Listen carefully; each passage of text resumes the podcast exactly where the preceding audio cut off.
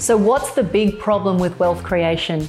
How do people like us, who didn't inherit a boatload of money, who are investing and building wealth from our own blood, sweat, and tears, how do we invest in a way that gives us remarkable results and become financially free before retirement age? I don't know about you, but I am sick of hearing from wealth gurus and experts who don't walk their own talk and prescribe strategies that are a one size fits all approach.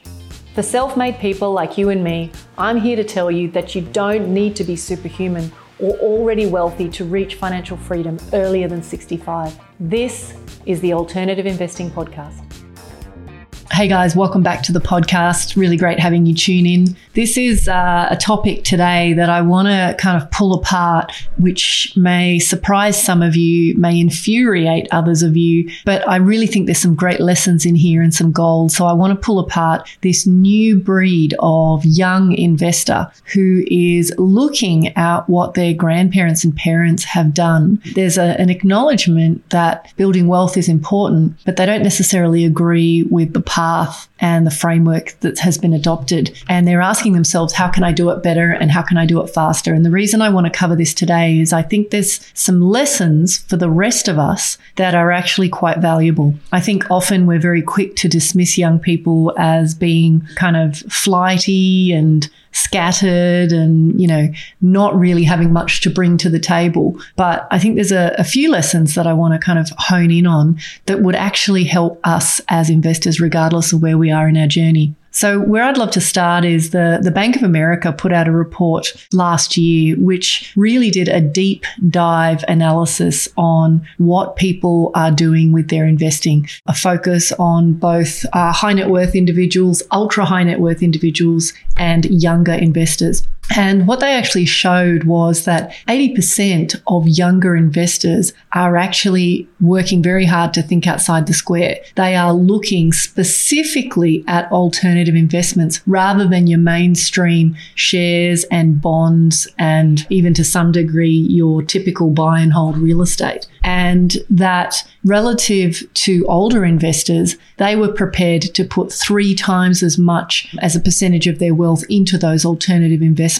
More than 50 of those Gen Zs and millennials hold crypto, more than 50%. And I think the most fascinating thing that kind of caught my eye was that over $84 trillion is set to be handed down between the Gen Xers and, and baby boomers down to those millennials and Gen Zs uh, between now and 2045. So uh, 2045, which is not too far away. So, you know, the study in general found that the younger generation had a lack of confidence in traditional investments. And I think partly this is born out of a desire to get where they want to much, much faster. And certainly you see it in the workplace where younger people are constantly trying to level up their skills. They are kind of um, leapfrogging jobs specifically to climb the ladder more quickly. And they're not kind of satisfied with the status quo that perhaps people of my generation as Gen X were, which is just put your nose to the grindstone, do the work, and eventually the rewards will come. I think there's a, a series of lessons that we can take from this. And, and certainly in my own life, I've, I've worked with a lot of younger people and I've, I've brought in interns into my business. And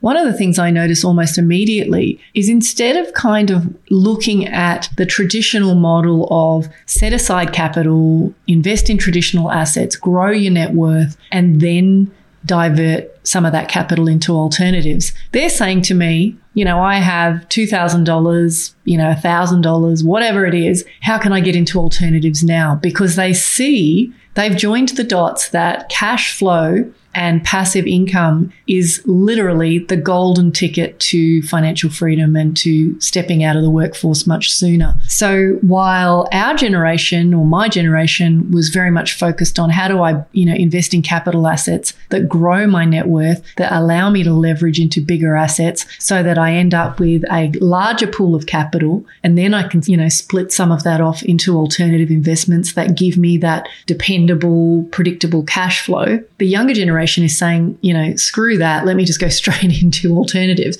And I actually want to kind of talk about this from a, a couple of levels because those of you who have listened to many of my other podcasts would remember me saying that generally speaking, alternative investments are for people who want a meaningful result who've already got capital. Generally speaking, you wouldn't go into alternative investments straight off the bat because it's not a good way to necessarily leverage uh, your capital or grow your capital in the same way as, say, for example, using leverage to purchase a traditional buy and hold property. I say that because most of the people that I work with are looking to get a pretty meaningful result within the space of two to five years. So for that to be the case, they need to have capital that they can plonk into these investments to deliver the cash flow that they need. The younger investors that I'm talking about here, the Gen Zs and millennials, are actually challenging, first of all, what people say they think they need to live off. And I know that there's a, a whole community, um, the FIRE community, Financial Independence Retire Early community, which has really spawned a whole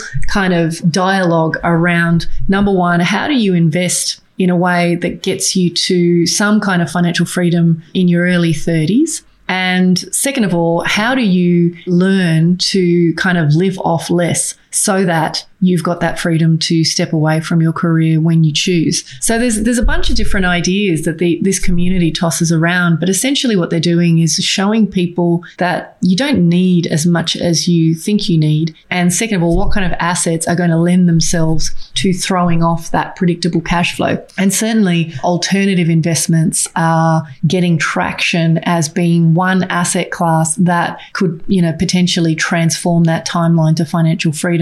Now, I'm not necessarily advocating things like crypto.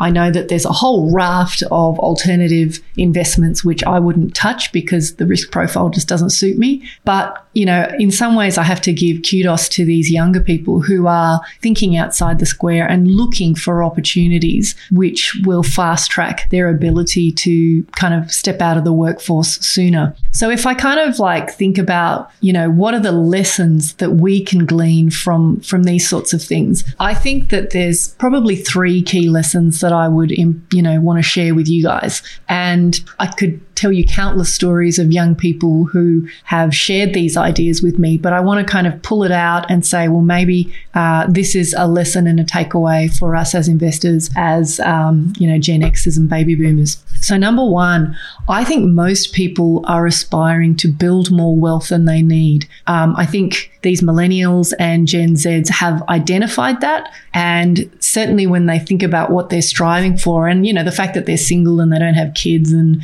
you know, they don't have parents to support and things like that probably makes a difference. But if I were to talk to you about what I observe on a day to day basis, what I see is that fear of loss makes us want to create a ridiculously big buffer around our wealth, which frankly we probably don't need. And then this in turn pushes us to work longer and harder and strive for goals which are way too high. And I'll give you an example here. So I have a client who has really modest expectations when it comes to lifestyle. They believe that their family, um, with uh, I would say young teenage children, not going to private school, living fairly frugally day to day, could exist on a household income of about 120. So you know, nothing outrageous, I would say, but, you know, fairly modest. And yet, when I ask them and kind of pull apart, well, what are the goals that you have around creating a passive income that would allow you to step out? A lot of people will say something like, well, I need 300,000. And my response to that is often, but you don't live off 300,000 right now. And what I encourage people to do is distinguish, and I've talked about this a lot in the past, distinguish between a baseline goal and your aspirational goal. I think if more people could be realistic about how much money they actually need to live the life that they're currently living, which may or may not include as many luxuries as they fantasize about, that people could actually start thinking about a more realistic level of capital that they need in order to achieve financial freedom. I think if you were to kind of reverse engineer from that lower baseline goal, you'd actually find that you were in a position to achieve financial freedom much, much sooner. As I said, I think our generation and the generation before us, uh, sorry, after, yeah, before me, uh, so the baby boomers and and so forth, you know, they they witnessed a lot of trauma around having grown up, you know, in pretty harsh conditions. I know a lot of people that you know are around my age had it pretty tough growing up. Money was pretty scarce parents were striving to just put food on the table. And so there's there's all sorts of kind of I guess symptoms of or a hangover that have kind of created qualities and behaviors around money and wealth that may not actually be all that good for us. So, you know, and I think this one particular trait of striving for way more than they actually need is a very very common one. So, that is the first thing I think is really an important takeaway from from studying these younger people is that really hone in on what do you actually need and set that as the baseline goal. And for some people, the baseline goal, and for many of these Gen Zs and millennials, the baseline goal is about 50K, maybe 40K. You know, there are a lot of people who could travel the world very comfortably for 12 months on forty to $60,000 you know, I think the the lesson for us as, you know, maybe more evolved or experienced investors is, you know, really challenging ourselves on what do we actually need? Do you need the fancy toys? Do you need the business class airfares? Do you need to always stay five star? And even if you need those things every now and then, how much does that actually cost? So that's lesson number 1. The second lesson that I think is worth kind of honing in on here is start converting the capital that you have into alternative investments sooner. Stop messing around trying to, you know, squeeze a bit more borrowings out of the banks. Stop, you know, getting caught up in the roller coaster of the share market. Start building cash flowing investments now that are recession resistant. And this, I guess, to some degree, as I've already said, flies in the face of a lot of what I've said in past podcasts, which is build the capital first, then convert to alternative. But what I'm seeing is that if you kind of can give yourself enough runway to do a little of both, it will absolutely cut down your timeline to financial freedom. And I certainly see the merits of having even a nominal sum of passive income coming in as a young person as opposed to waiting till you're in your 40s, 50s, and 60s to start building that cash flow. So I do subscribe to the idea of, you know, trying to um, make hay while the sun shines. So while you're earning good money, convert that into assets and investments that are most likely going to increase your net worth over time. But I'm also suggesting that for those people who, you know, want to kind of find some kind of middle ground, that moving capital into alternative investments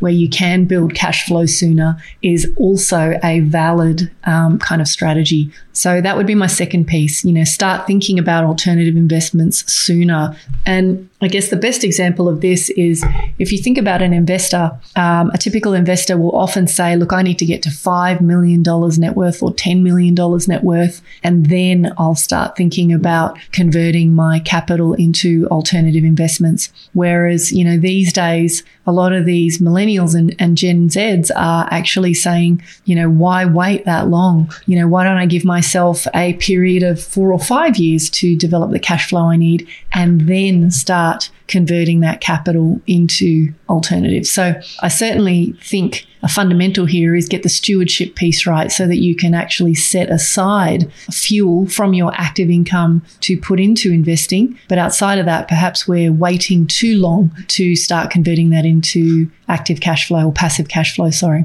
And then the third lesson that I want to kind of really pull out from what I read was that a lot of these Gen Zs and millennials are actually aspiring to financial freedom well before retirement age. I think there's a lot of uh, wealth professionals and a whole lot of talking heads out there that are really advocating for majoring in the minors of how to have enough you know, by retirement. So how do you create enough wealth so that when you hit 65 or 67, whatever the age is right now, you will have enough to live comfortably for the rest of your years. And I think while that's uh, certainly the strategy of the masses, I think there's a small percentage of us as investors who are starting to say, well, hang on, I actually want to enjoy my wealth long before retirement age. So if you were going to, you know, pull something out of the, you know, the Gen Z millennial mindset, specifically, it's about aspiring to financial freedom well before retirement. Now, I know in some cases,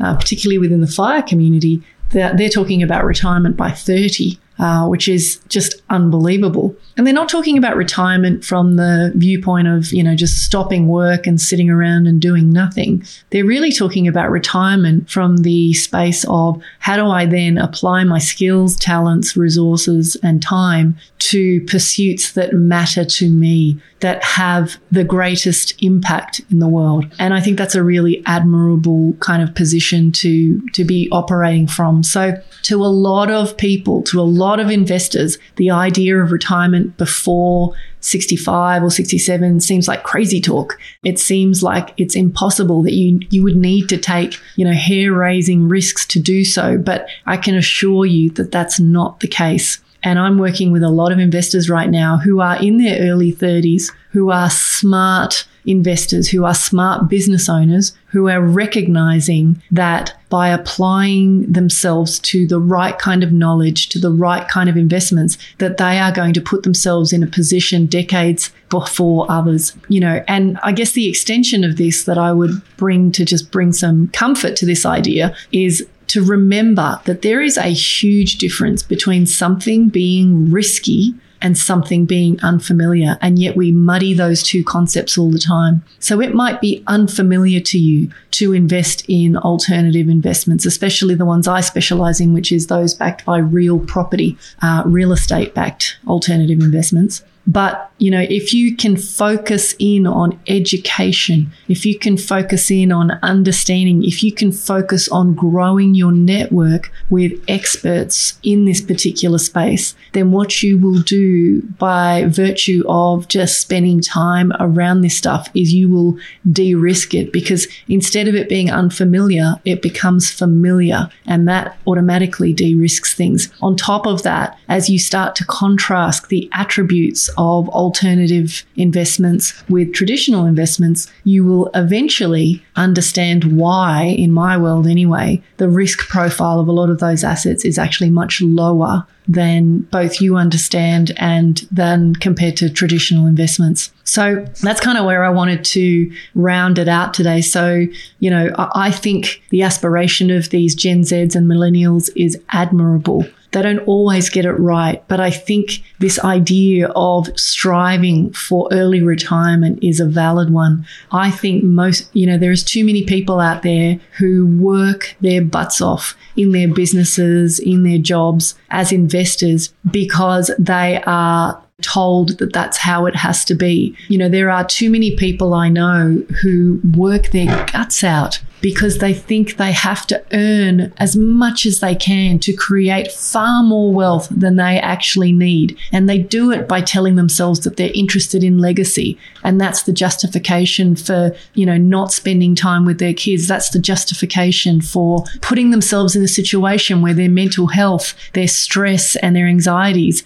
start to seep into all other areas of their lives. So I would say if you are interested in creating financial freedom well before retirement age. There's certainly a lot that you can take from how the Gen Zs and millennials look at things. You need to reassess how much you think you need. You need to start converting capital that you have into alternatives sooner. And you need to actually understand that the greatest way to de risk this for yourself is to educate yourself on this stuff. Anyway, guys, that's it for today. Hope you enjoyed this episode. Till next time, take care.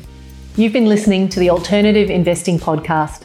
If you're feeling frustrated that despite doing everything right in the property investing playbook and you're no closer to financial freedom, then head on over to inkosiwealth.com to learn more about how you can use alternative investments to catapult your investing income and blend strategies to shave decades off your timeline to financial freedom. See you on the next episode.